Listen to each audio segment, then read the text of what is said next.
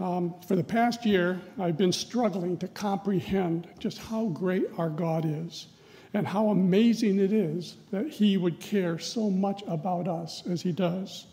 So we'll begin this morning with a little astronomy lesson like you had in high school and uh, put an image up there of the solar system that uh, we are a part of. But it's so hard to comprehend the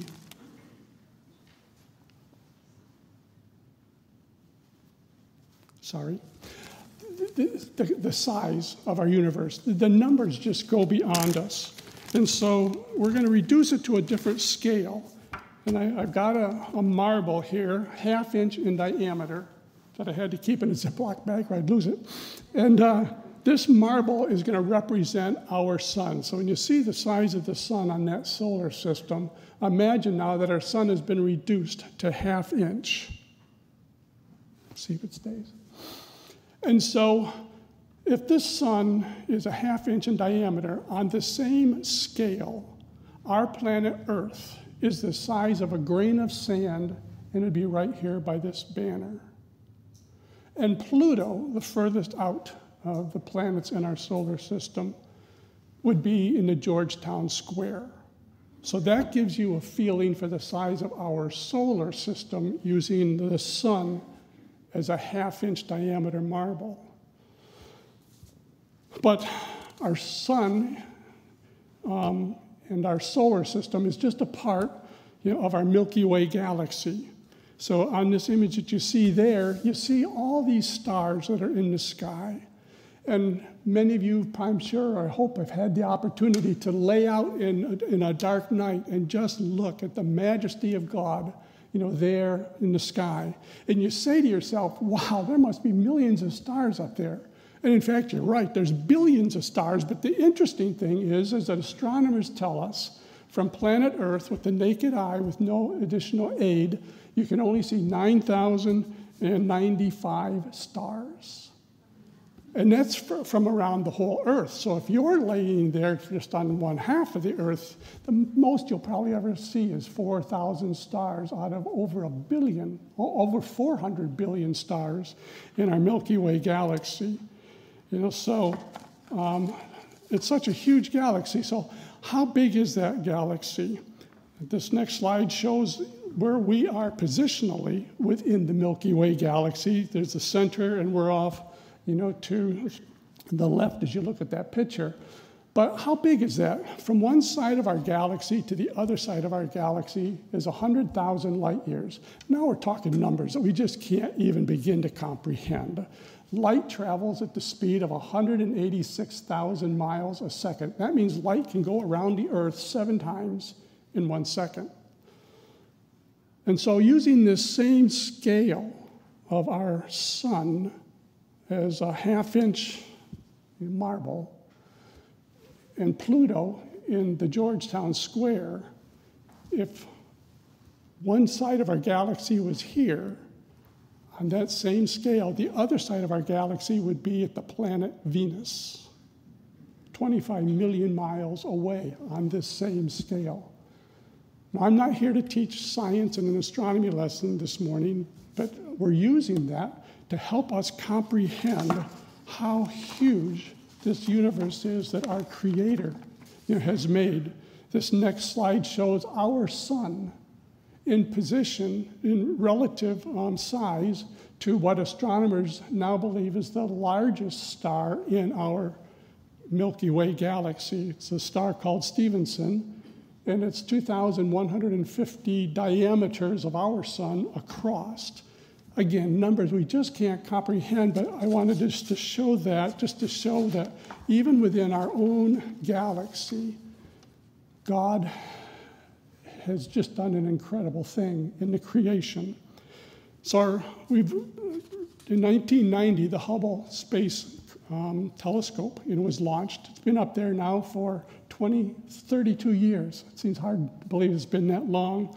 It's 14 feet in diameter and it's the length of a school bus. That's how big that telescope is.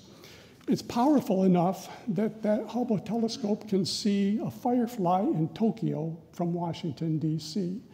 Um, yeah, so it's an extremely powerful you know, telescope. And so this next slide shows an experiment by the astronomers. It was almost a, an experiment in faith. And so you see that little tiny square there just to the uh, left uh, of the moon. That's an area in space that there was no light whatsoever. And so the astronomers said, let's just train the Hubble on that little tiny square for four months and see if there's anything beyond that we know nothing about. And the next slide, then, which is also on the front of your bulletin, shows what Hubble saw after that time exposure. Over 10,000 galaxies were in this little square that previously was nothing, even to our other telescopes. And then just one last slide then. The James Webb telescope that you've been reading about that was launched um, on Christmas Day last year is even way more powerful than the Hubble. And I'm excited about that because if, if the Hubble has shown us how great and big our God is, you know, with what it, technology it has, this James Webb telescope is going to show us even more of how great our God is and the things that He has created. So far, have been no images officially um, released, but on um, June 1st of this last week, NASA said that the first official photographs would be released on July 12th. So we got that to look forward to to see what will happen. So as we've looked at how huge our God is, which is absolutely beyond comprehension, then we have to take the next step, so to speak, and realize this incredible God knows you, knows me, and He loves us. And so um, this morning, um, I want us to um, consider the fact that, um, that, that, God um, knows so much about us that um, in Matthew 10 29, it says, you know, that He even knows how many hairs on our head that we have. They're all numbered. And with some of us, that's kind of a, uh, a continually changing database because there's not as many hairs today as there was yesterday. But uh, Matthew 10 says, Are not two sparrows sold for penny? Yet not one of them will fall to the ground outside your Father's care. And even the very hairs of your head are all numbered. So don't be afraid. You are worth more than many sparrows. So this is our God, and um, telling us that He knows who we are. In addition to that, the other thing that's just incredibly impressive is that He cared enough for us that over a period of 1,500 years, using over 40 authors, He gave us His Word so that we would know more about Him. He wants us to know about Him, He wants us to study His Word, He wants us to learn. You know, and so um, in this Word of God, we, there are many, many attributes um, described, ascribed to God that help us to better understand who He is. And I'm going to mention just a few of them this morning. And, um, and also, I'll backtrack one sentence.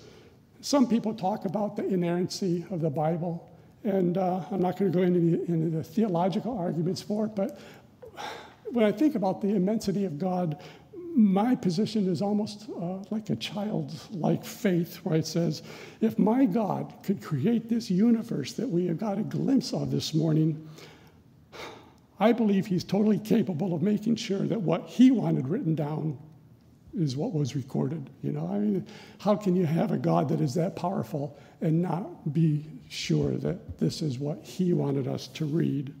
So, in this Word of God, we're going to look at a couple attributes this morning in the bulletin and on the web, uh, Jamie has placed a link to my message. And because you know, of the time, I'm not going to read all the uh, scriptures that are associated with each attribute, but uh, the attributes, if you look at that document, all the um, attributes I'm going to mention are all going to have scriptural basis. And the first one that I want to mention is he's infinite. He knows, has no limits, he knows no bounds. And uh, again, he's just beyond our comprehension. He's an all powerful God.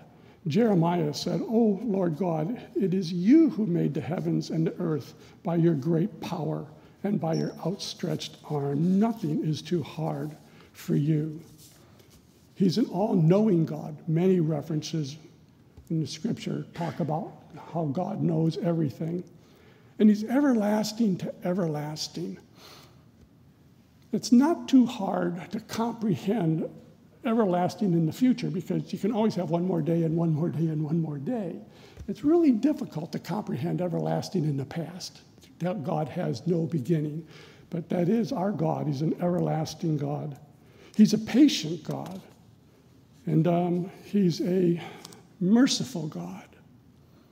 He's a faithful God. And He's a just God. And this next one is almost, it sounds sacrilegious to say it, but he's a jealous God.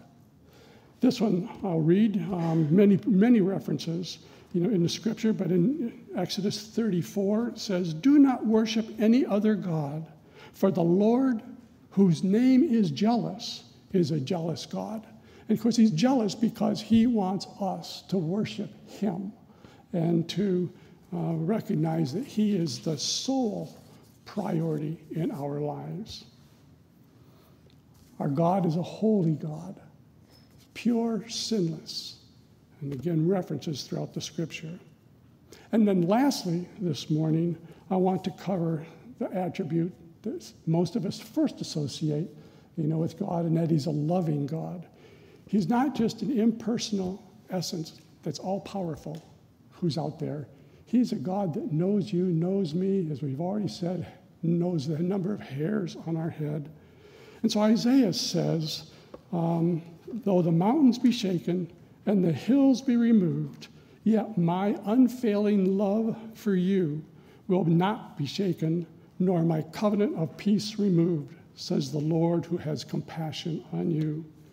In 1 John chapter 4, the apostle writes, Dear friends, let us love one another, for love comes from God. Everyone who has been born of God knows God. Whoever does not know God, does, does not love, does not know God, because God is love. God loves us so much that He reached out and adopted us as His children. And that's the other thing that I struggle with, you know, in my devotions every day how this incredible, infinite God adopted me as his child. Paul says it this way in the book of Romans, chapter 8 For those who are led by the Spirit of God are the children of God. The Spirit you received does not make you slaves so that you live in fear again. Rather, the Spirit you received brought about your adoption to sonship and by him we cry, Abba, Father. The Spirit Himself testifies with our spirit that we are God's children.